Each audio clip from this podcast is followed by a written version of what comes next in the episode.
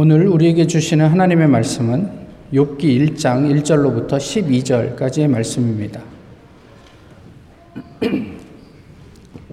구약 성경 욥기 1장 1절로부터 12절까지의 말씀. 이제 하나님의 말씀을 봉독하겠습니다. 우스 땅에 욥이라 불리는 사람이 있었는데 그 사람은 온전하고 정직하여 하나님을 경외하며 악에서 떠난 자더라. 그에게 아들 일곱과 딸 셋이 태어나니라. 그의 소유물은 양이 칠천 마리요, 낙타가 삼천 마리요, 소가 오백 결이요, 암나귀가 오백 마리며 종도 많이 있었으니 이 사람은 동방 사람 중에 가장 훌륭한 자라. 그의 아들들이 자기 생일에 각각 자기의 집에서 잔치를 베풀고 그의 누이도 세, 누이 세 명도 청하여 함께 먹고 마시더라. 그들이 차례대로 잔치를 끝내면 욥이 그들을 불러다가 성결하게 하되 아침에 일어나서 그들의 명수대로 번제를 드렸으니 이는 욥이 말하기를 혹시 내 아들들이 죄를 범하여 마음으로 하나님을 욕되게 하였을까 함이라. 욥의 행위가 항상 이러하였더라. 하루는 하나님의 아들들이 와서 여호와 앞에 섰고 사탄도 그들 가운데에 온지라.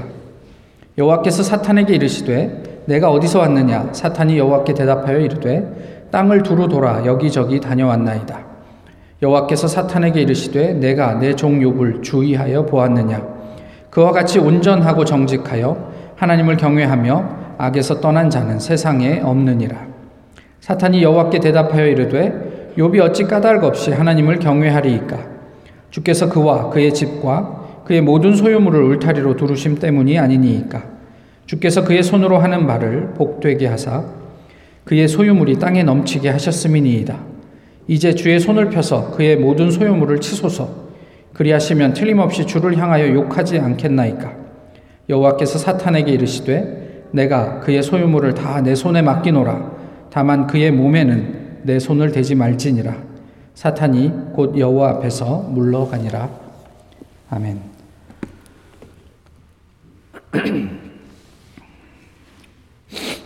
그 코로나 팬데믹이 터졌을 때 캐나다에서 아이들에게 불행을 가르치는 교육이라고 몇 가지 지침을 내려보냈습니다. 첫 번째는 아이의 나이에 맞춰 팬데믹 상황을 객관적으로 전달하라. 두 번째는 아이들이 느끼는 불안과 두려움은 당연한 것임을 일깨우고 위로하라.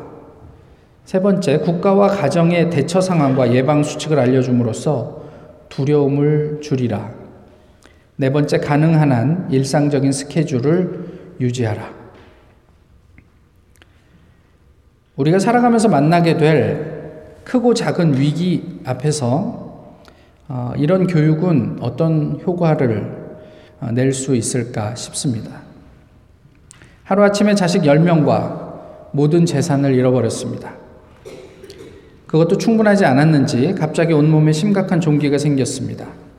사실 뭐 종기라고 하니까 그렇지만 그때 당시에 외과적인 어떤 수술이 있었던 시대도 아니고 어, 온몸에 이렇게 어, 자기를 괴롭히는 그 종기는 어, 쉽지 않았을 것 같거든요. 아, 그런 그 요백에 무슨 말을 할 수 있었을까요? 그 아내는 요백에 한마디 하죠. 어, 뭐라고 이야기하냐면 하나님을 욕하고 죽어라 이렇게 얘기했어요. 사실 옆에서 함께 삶을 나누는 아내로서 아픈 남편에게 차라리 하나님을 원망하고 죽어라 이렇게 얘기하기는 좀 그렇지 않습니까? 근데 욥이 아내가 이렇게 얘기했다는 것은 무슨 의미일까요? 그것은 욥이 이 그 죽어도 이상하지 않을 어, 만큼 그런 엄청난 고난이 욥을 찾아왔다 이런 이야기 의미이기도 하단 말이에요. 그러니까 차라리 죽는 게 낫지 않냐? 뭐 이런 이야기를 한 거예요. 근데 이제 여기에다가 뭐 더한 건 무엇이냐면 욥이 알지 못한 게 하나 있는데 그게 뭐냐면 이 엄청난 재난이 바로 하나님에게서 비롯됐다는 사실이에요. 그러니까 좀 심하게 얘기하면 하나님의 도박 때문에 그렇습니다. 욥은 하나님의 도박 때문에 완전히 이 세상에서 누구도 당할 수 없는 누구와도 비견할 수 없는 그러한 어려움에 처했죠. 좀 난처한 상황이 생겨요, 여기에서. 뭐냐면 그 도박의 대상이 사탄이래요. 와, 이건 조금 그렇습니다. 뭐 하나님께서 사탄하고 내기하면서 우리의 삶을 이렇게 피폐하게 만들 수 있다고? 이게 사실 우리의 마음을 되게 불편하게 하는 대목입니다.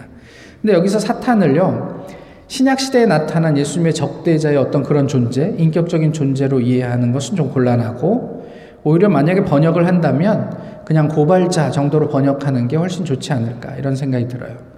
그러니까 이 사탄이라는 히브리의 말은 여러 가지로 번역을 할 수 있는데 여기에서는 그냥 어, 온 세상을 다니면서 사람들의 삶을 이렇게 살피고 이제 감찰한다 그러죠. 그러니까 일종의 검사의 역할을 해서 이런 사람이 있다. 뭐 이런 어떤 하나님의 보고자 정도로 이해하는 것이 좋겠다 싶습니다. 그런데 그 사탄이 좀 삐딱해요. 그러니까 뭐 천사가 다 인격이 있어서 이렇게 선하기만 한 건 아닌 모양입니다. 삐딱해서 하나님이 욥에 대해서 야 이 사람 봤냐? 너 다니면서 이 사람 봤냐? 이 사람만한 신앙인이 없지 않냐? 정말 대단하지 않냐? 이렇게 이야기를 하자 이 사탄이 이 삐딱한 이 아, 고발자가 이렇게 얘기를 합니다. 아니 그게 뭐 다 이유가 있으니까 그렇죠. 먹고 살만하고 부족한 게 없잖아요. 사실 당시에 거의 최고의 거부라는 소리를 들을 만큼 재산이 많았는데 한 나라와도 맞먹을 수 있을 만큼 그런 엄청난 재산을 소유하고 있는 사람인데 그가 뭐가 부족해서 하나님을 원망하겠습니까? 그런데 아세요? 만약에 하나님께서 그 모든 것들을 다 빼앗으신다면 분명히 그가 하나님을 욕할 겁니다. 그가 그렇게 이야기를 합니다. 하나님 자신이 있었어요. 그래서 그에게 욥의 생명을 제외하고 모든 것을 네가 마음대로 한번 해봐라. 그래도 좋다. 이렇게 허락을 하시죠. 어떻게 생각하세요? 저는 좀 내키지 않는 일입니다.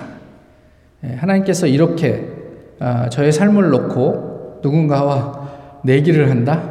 그냥 저는 적당하게 그냥 그냥 별 볼 일 없는 크리스찬으로 살아도 좋으니 이런 고난은 아, 제발 뭐 이럴 것 같아요. 근데 알지 못하는 일이니까 욥 입장에서도 뭐 어쨌든 그렇습니다. 이태원 참사로 자식을 잃은 가족들이 유지할 수 있는 가능한 일상의 스케줄은 무엇일까요? 어, 저희가 어릴 때 그런 교육을 받으면 아, 뭐 누구에게나 일어날 수 있는 일이지. 뭐 우리 아이가 죽은 거는 아쉽지만 그래도 나는 내 일상을 살아가야지. 이럴 수 있는 부모가 누가 있을까 싶어요. 사고를 객관화하고 내면의 두려움과 상실감을 줄여서 일상을 유지할 수 있는 방법이 있기는 한 것인지 잘 모르겠단 말이에요. 그 상실의 짐, 또 죄책을 이기지 못하고 스스로 삶을 마감한 청년에게 우리는 무슨 말을 해줄 수 있겠느냐 하는 거예요. 그런데 만약 그 고통이 하나님에게서 비롯됐다면 우리는 또 어떻게 이것을 이야기할 수 있겠느냐 하는 거예요. 오늘 뭐 욥기 전체를 다 다룰 수는 없는 일이지만 그래도 어쨌든 영원과도 같은 시간이 지나고 결국 욥은 하나님의 승리가 됩니다. 이제 마지막에서 그렇게 이야기를 하죠. 성경은 욥의 이러한 반응, 그러니까 어, 말도 안 되는 고난 가운데 있는 사람의 우리가 통상적이지 않은 일반적이지 않은 반응을 이렇게 묘사해요. 이 모든 일에 욥이 범죄하지 아니하고 하나님을 향하여 원망하지 아니하니라. 요번 끝까지 그 자리를 지켰다. 뭐 이런 얘기예요. 하나님 왜 나에게 이런 어떤 시련을 허락하십니까? 라고 함직도 한데 그냥 그 자리를 버텨냈다. 이런 이야기예요. 그래서 우리는 뭐 어떤 책의 제목처럼 그래도 괜찮은 해피엔딩이라고 욥의 이야기를 말할 수 있을까 싶습니다. 그런데 한번 생각해 보시죠. 욥기 전체의 내용을 우리가 자세하게는 알지 못하지만 그래도 대충은 알고 계시잖아요. 근데 욥기 전체 내용에서 가장 극적인 대목이 어디라고 생각을 하세요? 욥이 고난에 처한 것, 하나님을 만난 것, 그래서 그 모든 갈등이나 어떤 어려움들이 해소되고 결국은 잃었던 자식을 다 찾고 그 다음에 재산도 두 배가 불어나고 이런 부분입니까? 오히려 욥기의 가장 극적인 대목은 제일 마지막이 아닐까 싶어요. 욥기 42장 17절 뭐라고 돼 있냐면요. 아, 욥이 늙어 나이가 차서 죽었더라. 죽어버렸어요. 그렇게 하나님께서 회복시켜 주시고 뭐 그랬으면 어떤 신앙의 영웅처럼 등극하고 화려한 삶을 살고 뭐 그래서 사람들에게 본이 되고 많은 사람들이 하나님에게 돌아오고 뭐 이런 일들이 좀 더 있었으면 좋겠는데 성경은 그런 것에 대한 이야기보다는 결국 욥은 나중에 늙어서 죽었더라 이렇게 돼 마무리하고 있단 말이에요.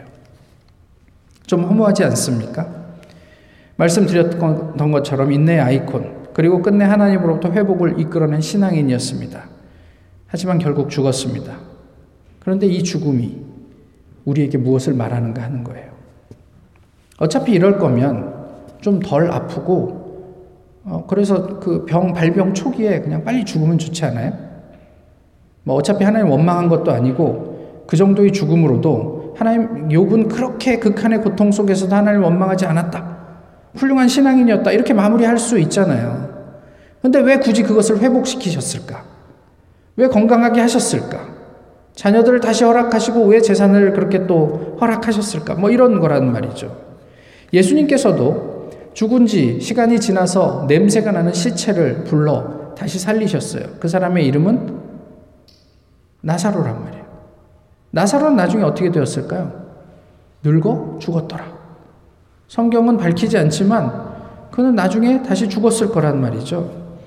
물론 이 사건은 당시 엄청난 사건이었습니다. 그렇지만 그래서 예수님에게 어, 생명의 주권이 있다라는 사실을 드러낸 사건입니다.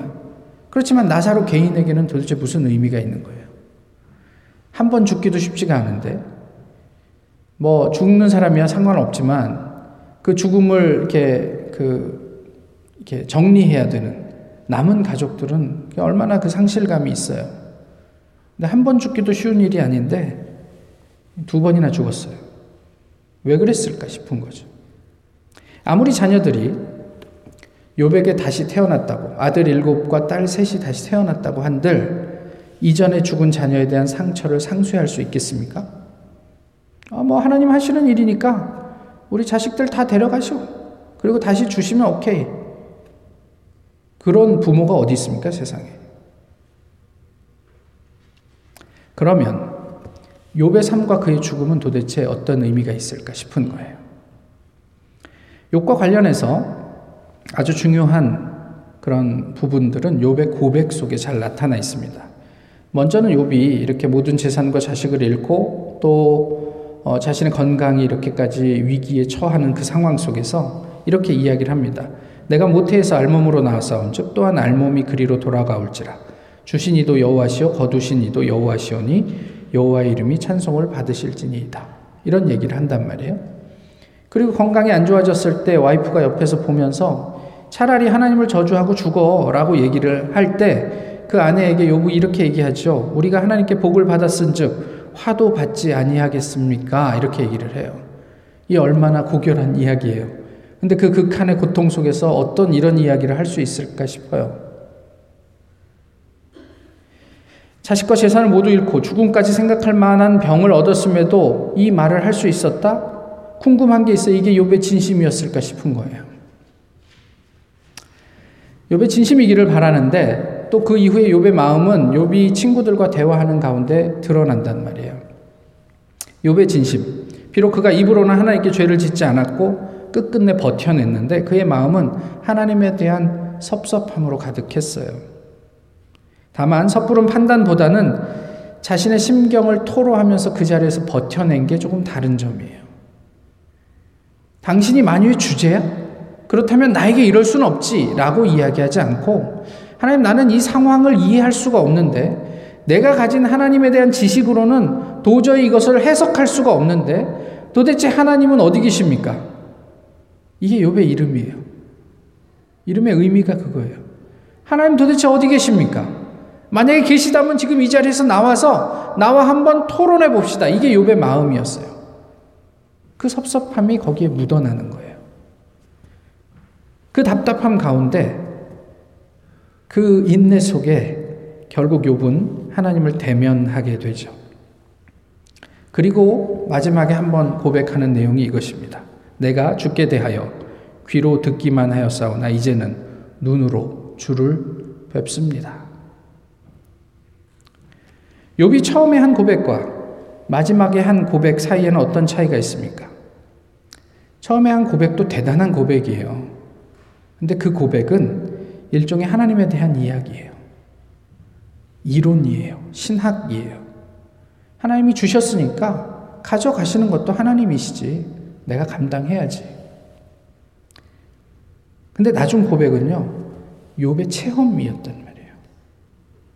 내가 이제까지는 귀로만 하나님에 대해서 들었는데 그래서 하나님에 대해서 안다고 생각했는데 이제는 눈으로 하나님을 직접 뵙습니다. 이렇게 얘기를 한 거죠. 이것이 욥의 죽음에도 불구하고 욥의 삶이 큰 의미가 있음을 보여줍니다.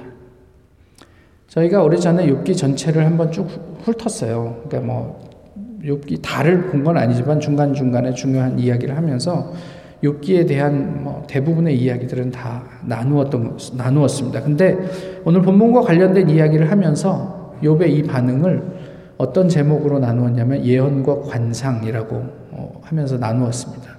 뭐 기억하실지 모르겠지만 근데 이 예언은 일종의 신학 그러니까 우리가 정해놓은 어떤 틀을 의미하고요. 관상은 어, 하나님의 자유 우리가 의도하지 않게 경험하게 되는 하나님 뭐 이런 의미로 이야기를 했습니다. 그러니까 예언의 언어는요. 욕과 친구들이 처음에 보였던 신, 신학적인 틀이에요.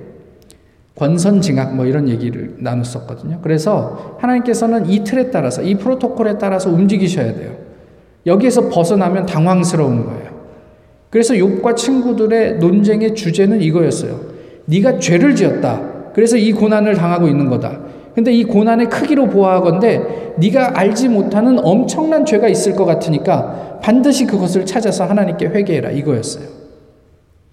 근데 욥은 아무리 자기의 삶을 돌아봐도 죄를 지은 게 없어요. 이런 고난을 당할 만큼 죄를 지은 게 없어요. 오늘 본문에서도 그렇지만 욥은 자기의 아들들이 파티만 해도 혹시라도 그 파티에서 범죄하였을까? 그래서 아이들을 불러다가 정결하게 하고 옷을 갈아입히고 씻기고 그리고 나서 하나님께 제사를 드렸다는 거죠. 속죄제를 드린 거예요. 욥의 행실이 항상 이러했다. 성경 그렇게 얘기해요. 그게 또 하나님의 자랑이 됐단 말이에요. 그러니까 욥도 혼란스러운 거죠. 내가 알고 있는 내가 경험한 신학의 틀은 이런 게 아닌데 왜 하나님은 나에게 이런 고난을 허락하시지? 반면에 관상, 영어로 contemplation이라고 하는데 번역을 보시면 한글 번역을 보시면 뭐 명상, 묵상 뭐 이렇게 돼 있지만 또 다른 거기는 응시 뭐 이런 게 있어요. 응시가 훨씬 좋은 번역인 것 같아요. 예, 볼 관자에다가 뭐 상, 상자니까 이게 어, 메디테이션하고는 좀 구별되는 어떤 또 다른 차원의 어떤 그런 경험이란 말이에요.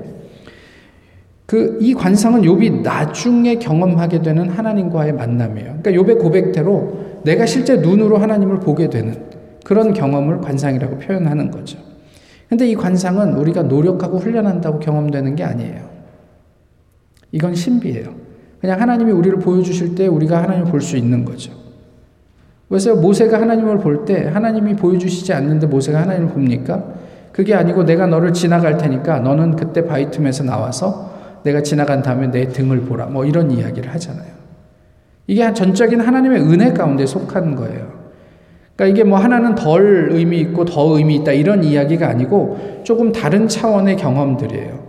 우리가 우리 교회에 대해서 뭐 인터넷을 통해서 많이 경험할 수 있지만 실제로 이곳에 와서 예배 드리는 것과는 좀 다른 차원의 경험이잖아요. 우리가 지금 방송되고 있는 유튜브를 통해서 이 예배에 참석할 수 있지만 현장에 나와서 예배를 드리는 것과는 다른 차원의 경험이잖아요. 근데 같은 내용이지만 좀 다른 경험일 수 있는 것을 묵상, 메디테이션과 관상의 차이라고 하셔도 좋을 것 같아요. 이것은 틀이 아닌 자유를 의미해요. 하나님은 어떻게 해서든지 역사하실 수 있는 존재라는 것을 우리가 경험하게 되는 것을 의미한단 말이에요. 그런데 많은 경우 현대의 신앙은 예언의 수준에 머물러 있어요. 관상에 이르는 경우가 많지 않아요. 그도 그럴 것이 너무 바빠서 관상을 할 만큼 경험할 만큼 기도에 집중할 시간이 없어요. 좀 진득하게 앉아서 하나님과 씨름하거나 대화할 시간보다는 지금 당장 눈앞에 있는 해결해야 할 일들이 훨씬 더 급해요. 이게 어떤 차이를 가져오냐면 하나님에 대한 정보와 우리가 하나님을 아는 것의 차이를 가져와요. 결혼을 했지만 그냥 화상으로 대화하면서 시, 결혼 생활을 하는 것과 실제로 그 사람과 함께 살면서 결혼 생활을 하는 차이를 가져와요. 이게 동일할 수 있을까요?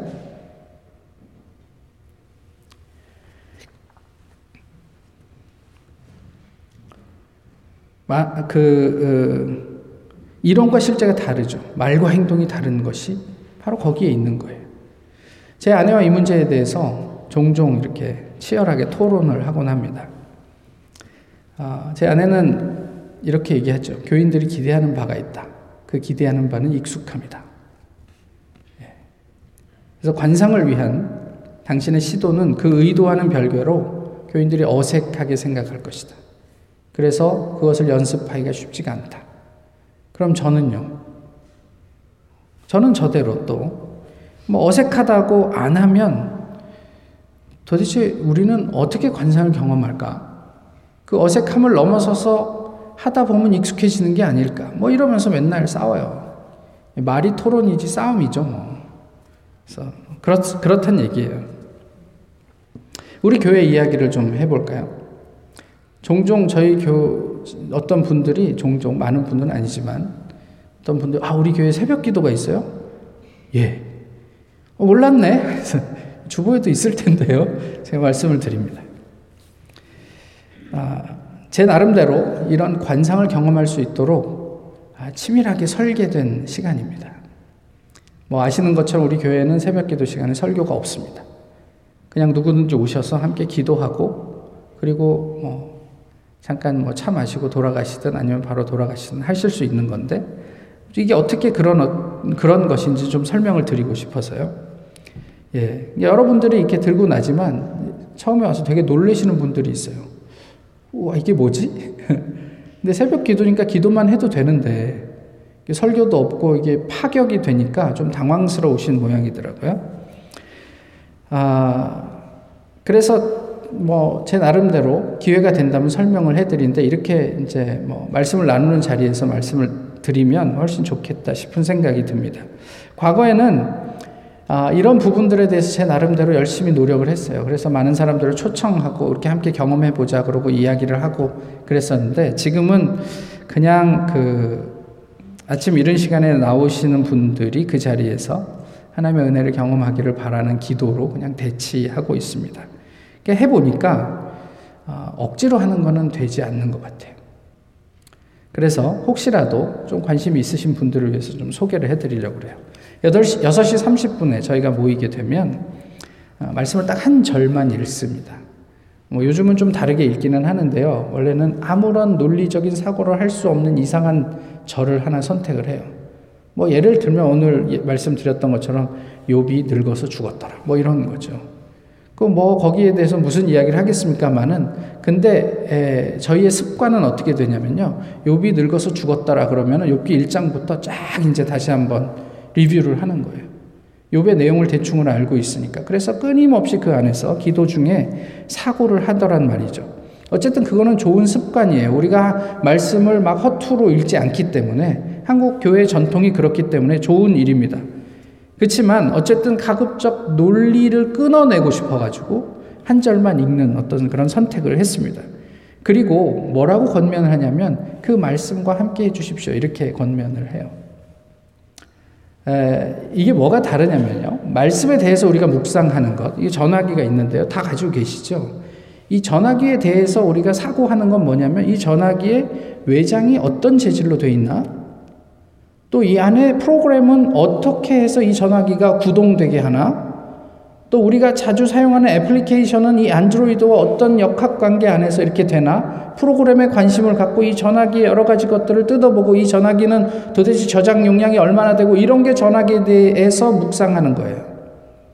전화기와 함께 하는 것은 그냥 이거 틀어놓고 동영상 하나 보면 돼요. 그리고 동영상 한참 보고 나서 전화기를 만졌더니 전화기가 따뜻하네? 이게 전화기와 함께 하는 거예요. 때로는 그 영상을 통해서 우리가 웃을 수도 있고 울 수도 있고 감동을 받기도 하고 분노하기도 합니다. 전화기로 묵상하는 것과 이 전화기와 함께 하는 것이 다르다는 게 느껴지시죠? 하나님의 말씀을 묵상하는 것과 하나님의 말씀과 함께 하는 것은 이런 차이를 가지고 있어요.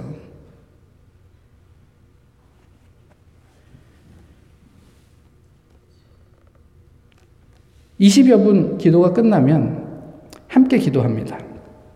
우리가 만나는 여러 가지 우리의 기도를 필요로 하는 사람들을 위해서 함께 기도해요. 인도자에 의한 기도가 아닙니다. 우리가 통상적으로는 인도자가 기도 제목을 내고 함께 기도하지 않습니까? 근데 그런 게 아니에요. 각자 알게 되는 기도의 제목들을 함께 나누는 자리예요. 모두가 참여하는 기도의 시간이란 말이에요. 그런데 이것 역시 어색하기 때문에 주로 인도자가 기도를 합니다. 어쨌든 그러나 인도자의 전유물이 아니라는 것은 끊임없이 말씀을 드려야죠. 그래서 함께 참여하는 시간입니다. 근데 이게 함께함의 의미, 그러니까 내가 인지하지 못하는 어떤 세계에 기도가 필요한 사람들을 우리가 만나는 그, 그 새로움, 그 힘, 이런 것들을 함께 경험했으면 좋겠다는 거예요. 제 경험 속에서는 늘 뭐 그게 그거잖아요. 그런데 또 다른 차원의 세계, 우리가 알지 못하는 다른 차원의 세계들을 많은 사람들이 모일수록 경험할 수 있다는 게 얼마나 큰 복인지, 의미인지, 우리의 세계관이 얼마나 확장되는지, 뭐 이런 것들이 그 속에 녹아져 있다는 거죠. 그리고 나서 제일 중요한 게 하나가 있는데요. 기도가 끝나면 노트를 하도록 권합니다. 이것도 저밖에 안 하는 것 같아요. 물론 개인적으로 저에게 이런 얘기를 소, 개받고 그렇게 하시는 분이 뭐 더러 있기는 한데, 근데 문제는 제 요구는 딱 두 줄만 써라 이거예요. 신앙생활에 있어서 제일 중요한 게 예전에도 이런 얘기를 나눴는데 뭐라고 말씀을 드렸냐면 우리 영의 흐름이라고 말씀을 드렸어요. 우리가 QT를 하거나 뭐 이게 그 뭐 노트를 일기를 쓰거나 그러면 한 페이지 두 페이지를 쓰시는데 한 페이지씩 쓰시면 한 달이면 30장이고 1년이면 365장이에요. 1년간 내가 무슨 생각을 하고 어떤 묵상을 했는지 1년에 한 번쯤 보실 수 있겠어요? 365장을 읽으시겠어요? 한 자리에서 읽으실 수도 없고 읽, 을수 없기 때문에 그 흐름을 놓을 수, 그 추적할 수가 없는 거예요. 하나님은 처음과 중간과 끝이 변하지 않으세요. 하나님의 우리의 삶을 통해서 의도하는 바가 있다면 지속적으로 그것을 말씀하실 거라는 거예요. 근데 우리가 추적할 길이 없네요. 한 달 전에 무슨 기도를 했는지 아무도 몰라요. 나도 몰라요. 근데 한 한 줄, 두 줄만 요약해 놓으시면 일주일 지나면 일곱 줄 읽는데 그냥 한 10초면 돼요. 한 달 지나면 한 서른 줄이면 한 페이지 정도밖에 안 되는 거잖아요. 쭉 읽어보면 내가 한 달 동안 영적으로 이런 흐름을 유지하고 있었구나라는 것들을 보실 수 있는 거예요. 이게 굉장히 중요한 일이고 꼭 필요한 일인데 별로 관심이 없어요. 어색해요. 한두 줄 갖고 될까? 안 해보셔서 그런데. 그게 익숙해지셨으면 좋겠다는 거죠.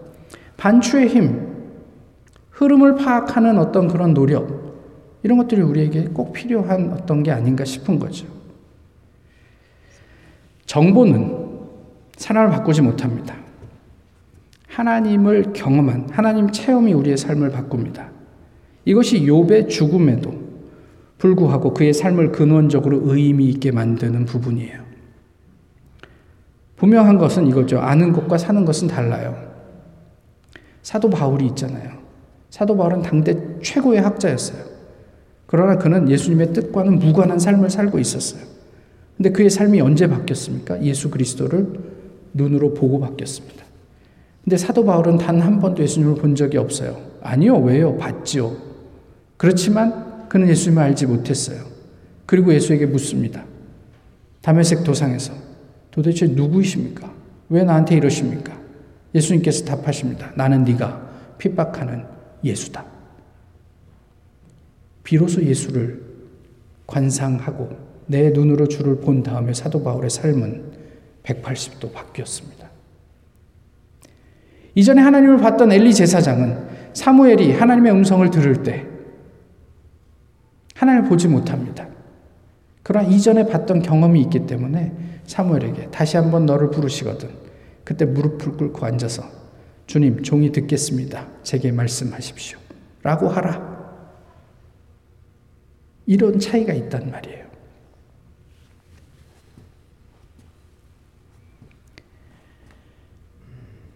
오늘 우리의 신앙은 눈으로 주를 보고 있습니까? 오늘 본문을 통해서 우리의 삶을 돌아보며 질문해야 할 내용이 아닐까 싶어요. 욕과 친구들은 뭐가 달랐을까요? 기본적으로 동일했습니다. 근데 달라지는 지점이 여기에요. 친구들은 하나님을 이야기하지만 사람이 규정한 하나님, 그러니까 정보에 불과한 하나님만을 계속 되뇌어요. 끊임없이 계속 요백에 그것을 강요합니다. 욥은 그럼에도 하나님에게 의문을 제기해요.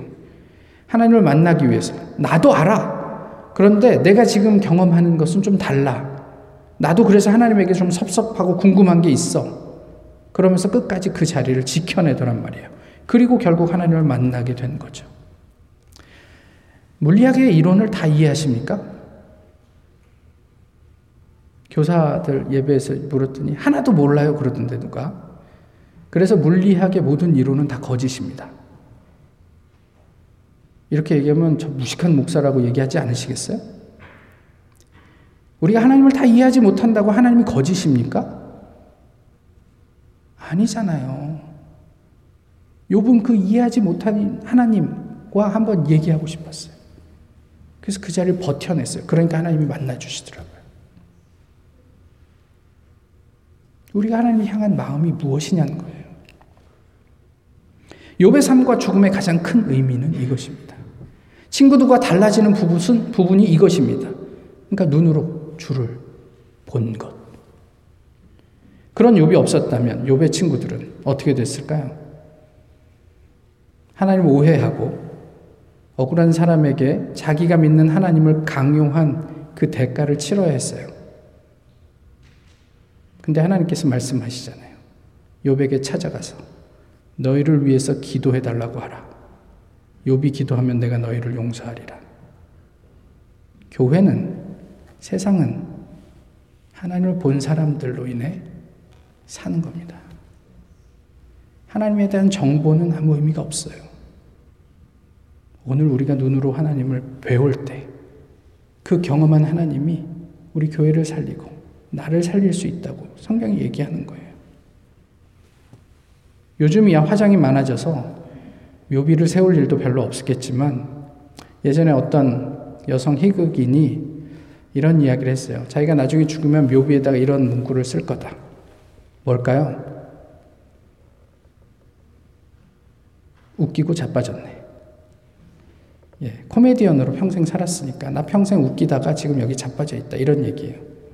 굉장히 해학적이고 재미있는 이야기 아닙니까? 우리의 묘비에는 뭐가 쓰여졌으면 좋겠습니까?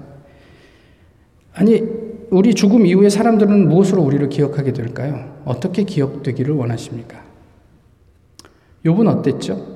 아내가 하나님을 원망하고 죽으라. 아내의 말을 잘 들어야 돼요, 우리는. 그래서 그 말을 잘 들었다면 욥의 묘비에는 이렇게 써였을 거예요. 하나님을 원망하다가 죽은 사람 여기에 잠들다. 하지만 욥은요 그러지 않았어요. 적어도 하나님에게만큼은 누구에게라도 심지어는 적대자에게도 자랑하고 싶은 그런 사람이었어요. 욥의 그 내적 동력은요 하나님의 내기를 통해 하나님을 보게 되면서 최고조에 달하게 되는 거죠.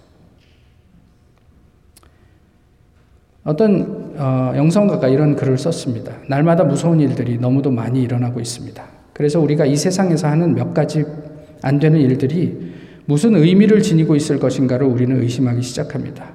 불과 몇천 년, 몇천 킬로밖에 떨어지지 않은 곳에서 사람들이 굶주리고 있고 국경선 가까이에서 전쟁이 벌어지고 있으며 우리가 사는 도시에서도 수많은 사람들이 거처할 집이 없는 이때 우리 자신의 활동은 아무 쓸모없는 일인 것처럼 보입니다. 그러나 이러한 생각은 우리를 마비시키고 또 우울하게 만들 수 있습니다. 바로 여기에 부르심이라는 말의 중요성이 있습니다. 우리는 이 세상을 구하기 위하여 모든 문제를 해결하기 위하여 그리고 모든 사람을 돕기 위하여 부르심을 받은 것은 아닙니다. 그러나 우리들은 우리의 가정에서, 우리의 직장에서, 그리고 이 세상에서 각각 고유한 부르심을 받고 있습니다. 우리를 향한 부르심이 무엇인지를 분명하게 볼 수 있도록 그리고 우리가 믿음을 가지고 그 부르심에 따라 살 수 있는 힘을 우리들에게 주시도록 우리는 하나님께 부단히 요청해야 합니다. 그러면 우리는 작은 일에 대한 우리의 충실함이 이 시대의 병을 치유하는 데 가장 효율적인 처방이 된다는 사실을 발견하게 될 것입니다. 어떤 영웅이 되어서가 아니고요. 그저 내가 있는 자리에서 하나님을 만나며 하나님과 함께 있는 것. 그의 삶을 통해 하나님은 온 세상을 치유하실 수 있단 말이에요. 우리는 지금 무엇을 위해 부름을 받았습니까? 왜 살고 계서? 그러나 그 부름이 무엇이든 우리는 결국 죽게 될 것입니다. 그 당연한 죽음을 우리가 전제로 지금 이 자리에서 하나님의 부름을 받는다면 이제까지 우리의 삶은 어떤 의미를 가지게 될까요? 오늘 하나님께서 우리에게 묻고 계십니다. 기도하겠습니다. 귀로 듣기만 하던 하나님을 이제 눈으로 보기를 원합니다. 주님 우리를 긍휼히 여겨 주옵소서. 예수 그리스도의 이름으로 기도하옵나이다. 아멘. 찬송가 488장 함께 부르시겠습니다.